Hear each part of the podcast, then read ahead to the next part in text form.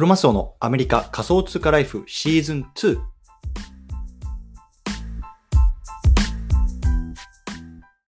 皆さんおはようございます。アメリカ西海岸在住のクロマスオです。今日は6月の30日木曜日の朝ですね。皆さんいかがお過ごしでしょうか？今日も早速聞くだけアメリカ仮想通貨ライフ始めていきたいなと思います。よろしくお願いいたします。さて今日なんですけれども今日のテーマはリアルイベントに参加する3つのメリットこんなねテーマで話していきたいなと思います。うんでね、まあ、それ本題行く前にちょっと雑なんですけれども、まあ、今日がね、6月30日ということで、まあね、あの、2022年ももう、まあ、半分がね、まあ、あの終わって折り返し地点に入ろうと思うんですけれどもね、こう皆さん、ね、あの、上半期いかがでしたか？まあ僕はね、なんだろうな、こう自分の こうビジネスとか、あの、いろいろ考えながらね、こう、まあできな、できたこととかできなかったこととかね、こういろいろあって、で、まあ、あのなんかね、年始にね、あの僕がこう今年はこんなことやりたいなみたいなこうツイートをしてたんですけれども、まあ、5個ぐらいやったのかな、5個ぐらいあって、結局ね、1つぐらいしかまだ達成できてなかったんですよね。そうなのでね、まだまだね、4つぐらい達成できてないことがあるのでね、まあ、後半でね、ちょっと巻き返さなきゃななんて思いながら、あの過ごしてる感じでございますね。皆さんもこう、まあ、あの半期ね、こう振り返ってみてね、まあ、あのどうだったかなとか、今後こうしていきたいなみたいな、まあ、本当にね、本当に小さなスモールステップでいいと思うので、考えてみるいい機会かなと思いますのでね、まあ、ぜひ やってみてはいかがでしょうかというところでね、まあ、早速本題の方入っていきたいなと思います。ね、今日はね、こうリアルイベントに参加する3つのメリット、こんなね、テーマで話していきたいなと思うんですけれども、最初に結論だけ言っちゃいますね。1つ目、認知される。ね、2つ目、コネクションができる。そしてね、3つ目、自分の立ち位置がわかる。ね、この3つがね、僕がリアルイベントにね、参加してみてね、実際に参加してみてね、感じたメリットであるし、まあ、これからね、こう、ね、参加してみたいなっていう方にとってもね、まあ、いいあのポイントになるかなと思うので、ね、ぜひ興味がある方は聞いてみてください。というところでね、まあ、あの早速本題の方入っていきたいと思うんですけれども今日僕がねこのテーマを取り上げた背景っていうのをまず話していきたいと思うんですね。うん。でまあ、僕自身ねこう3週間前に、まあ、ラスベガスの方にねこの Upland のこうイベントにね実際に行ってきました。でそこがね、まあえっと、2日ぐらいかな、まあ、実際にイベントがあったんですけども、まあ、そこでねこう実際にこう世界中のこうプレイヤーとか、まあ、あとはねそういう運営の人たちとこうあの話す機会とか、まあ、交わりの場を持つことができて出てきましたし、あとはね、先週あったらね、こう NFT ニューヨークシティっていうね、まあ、あのこの NFT のこの世界的なね、こうイベントっていうのが、ね、ニューヨークの方でありましたと。まあ、僕はね、残念ながらそこの方にね、まあ、あのコロナの関係で行くことができなかったんですけれども、もう本当にね、行ってる人たちのこう、ツイートとかこう SNS とか、あとはこう記事とかを読んでます。うん、であとはね、まあ、今週はね、東京の渋谷の方でね、まあ、なんかそういうようなイベントもあったみたいですし、やっぱりね、この夏にかけてかな、あのちょっとね、なんだろうな、こうコロナが収まってきたみたいなところもあるのかなと思うんですけど、やっぱりこうリアルのイベントっていうのが増えてきてるなっていうのを感じるんですね。うんで僕自身ねもともとやっぱりこういうねなんだろうなメタバースとかそういうようなあのの騒ぎ始めた時のこう一,、ね、あの一つのメリットとして実際にこう人に会わなくて済むっていうところをね一つのメリットだと思ってたんですよ。ね、会わなくて済む、ね、これ全部自分の,、ね、こう家からね何でもかんでもこうあの完結してしまうし、ね、外に出るのめんどくさいしね、まあ、あの本当にメタバースの時代早く来たらいいな、ね、人と会いたくないななんて思ってたんですよ。うん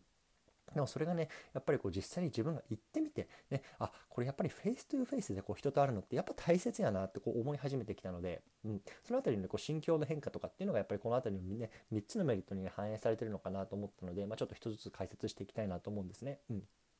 で1つ目がねこう認知されるっていうこと認知されること。ね自分がねそのコミュニティの中でねどんな人なのかっていうのがねこう認知改めて認知されるっていうのがね、まあ、あると思います、うん、やっぱりね今 SNS 上とか、まあ、あとはねこうなんだろうなブロックチェーンとか crypto 界隈とか Discord っていうのをねあのもう使いますけれどもやっぱそこでねこうチャット文面ベースの、ね、やり取りっていうのはよく行われるとよくよくねこう行われてると思うんですよ、うん、で僕もねよくチャットとかするんですけどその中でね、あのやっぱりこのね、あのなんだろう、インフルエンサーさんとかさ、その界隈で有名な人と比べると、やっぱりどんどんどんどん埋もれてしまうっていうのは正直あると思うんですよね。うん本当に僕なんかこう何者でもないものがねこういろいろテキストとかしてもどんどんどんどん埋もれてしまうとやっぱそんな中でこう実際にリアルのイベントに行くとあお前あれなんだあのあの Discord でよく見るなとかあそんな そんな声してるんだとかねあこういう人なんだみたいなのが実際わかるんですよ、うん、なのでやっぱりねそのなんかな特にねやっぱりなんだインフルエンサーじゃないね、まあ、僕らも含めてねそういう人こそねこういうようなイベントに行くことによって、まあ、実際に認知されるっていうところがあると思うのでこの辺はね一つのメリットかなと思いました。うん。はい。ねまあ、2つ目なんですけどもコネクションができる。これもね非常に大きなことだと思います。うん、やっぱりねあの実際に 行ってね話すことによってあのこうビジネスとか話がこうスムーズに進むこととかってもやっぱ往々にしてあると思うんですよね。うん、でやっぱそれが僕にとっては今回ラスベガスに行ってこう世界中のプレイヤーとかあと運営の人とコネクションができた。実際にねこう SNS 上とかでもねこうやり取りすることによってこう実際にこうリプライが返ってきたりとかあの実際にコミュニケーションをが進んだりとか、まあ、そんな風にね あの思うことが、で、本当に強くなってます。で特にねあの僕らがもうもう一個やってるこうあのポッドキャストの UPX あのアップランドスパーキャストジャパンね USJ の方のこうアカウントでいろいろやってると思うねあのほとんどの場合、まあ、ほどうだろうな6割7割方かな？6割7割方はねこの運営のねあの SNS から、ま、リツイートされたりとかいいねがついたりとか返信とか来たりしてるんですよ。そう。なのでやっぱりねあの今回その本当に運営の人たちとコネクションができた。ねこれによってこうなんだろうな日本のコミュニティっていうのがあるっていうのがねこうあの認知された、ね、これっていうのがね今回僕がリアルのイベントに行ってね本当に良かったなと思うところです。うん。はい、そしてね最後3つ目、ね、自分の立ち位置が分かるね。これも非常に大事なことかなと思います。で今回僕の場合はねこうあの、まあ、僕自身もそうなんですけどやっぱり日本のコミュニティっていうのがねやっぱ世界の中ですごくね、まあ、ユニークな存在得意な存在突出してる、ね、尖ってる、ね、そんなところが分かったっていうのがね非常にね良かったなと思います、うん、これやっぱりねこう相対的に見てあの本当に日本っていう国がさ、まあ、のね、江戸時代とかに鎖国してましたけれどもやっぱり文化的言語的あとはね、まあ、そうだな文化的とか言語的に やっぱりね、まあ、他のねあの国とかとつながってないし、まあ、地理的か地理的にもつながってないしやっぱりすごくね独特なんですよね。でやっぱりこの日本語っていうねあの言語がすごくあの特別発達してるっていうところもあってなかなかねこう外界とのねコミュニケーションっていうのもない中でそこですごくね一つ面白いコミュニティっていうのが生まれてると思ったんですよね。うん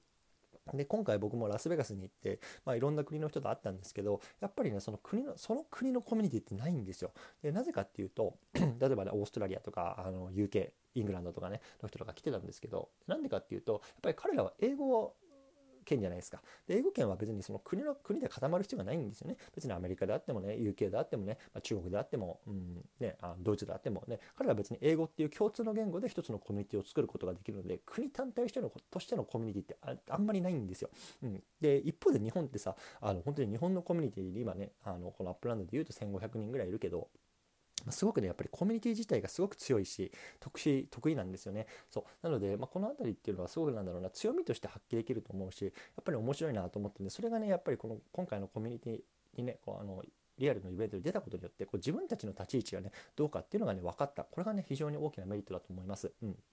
そうなのでね、まあ、ちょっとねあのさーっと駆け足に行って行ってしまった行ってしま、まあ、行って行ったんですけども、まあ、最後にちょっと簡単にまとめてみるとねこうリアルなイベントに参加する3つのメリットっていうところでこう認知されたりとかコネクションができたりとかあとねこう自分の立ち位置が相対的に分かるこのあたりっていうのがね非常にねあのやっぱりリアルのイベントに行ってみないと分からないことだったなと思いますので。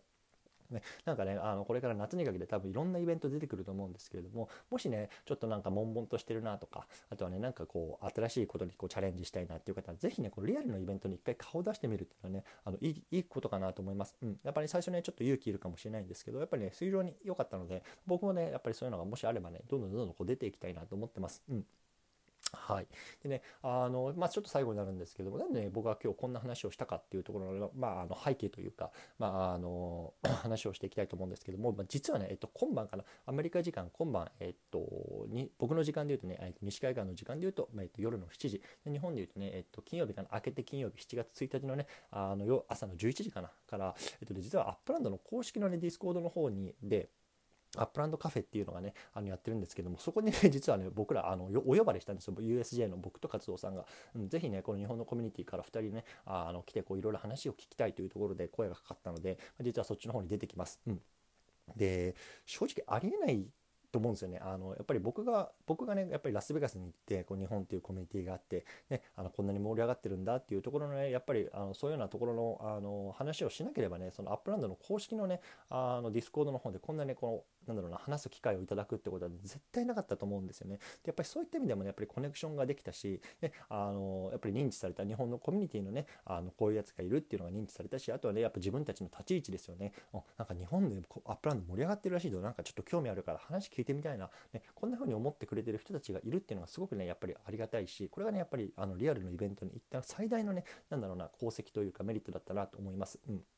なんでまあねあの今日ねあのもう7時からねこんなどんな話するかよくよくわかんないですけどちょっと僕と勝夫さんで顔出していきたいなと思いますのでねやっぱりそういうことによってね、うん、どんどんどんどんこうなんだろうな世界のプレイヤーたちとねこうコネクションができてでなんか面白いことできたらいいし、ね、それがねやっぱり聞いてはねこう日本のコミュニティに還元できればいいかなと思いながらね僕はあの日々コツコツとやってるような感じでございますというような話でございました。うん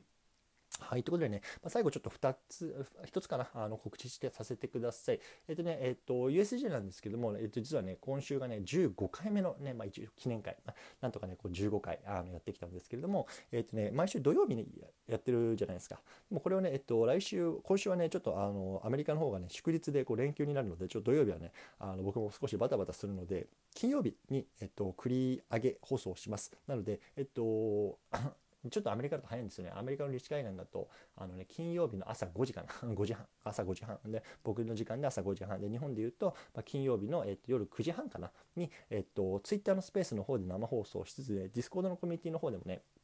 ちょっと画面を共有しながらね、こういろいろやっていきたいなと思います。で、あの、先週のね、あの、こう、土地部の転売の仕方みたいのがね、結構ね、反響が良くて、そのあたりをね、あの、ちょっと今回は、あの、画面を見せながらね、こう、実践編っていう感じ感じでね、あの、やっていきたいと思いますので、こう、ツイッターでね、ツイッターのスペースでこう耳で聞きつつ、あとはね、こう、ディスコードの方でね、こう、あの、目で見つつっていうところでね、ちょっと、あの、2つのね、デバイスを使う、なんだろうな、プラットフォーム使いながらやっていきたいなと思いますので、概要欄の方に、あの、リンクを貼っておきますので、もしね、興味ある方はそちらの方にね、あの、出ていただければなと思います。ね。ちょっとね、有益な内容になるかなと思います。うん。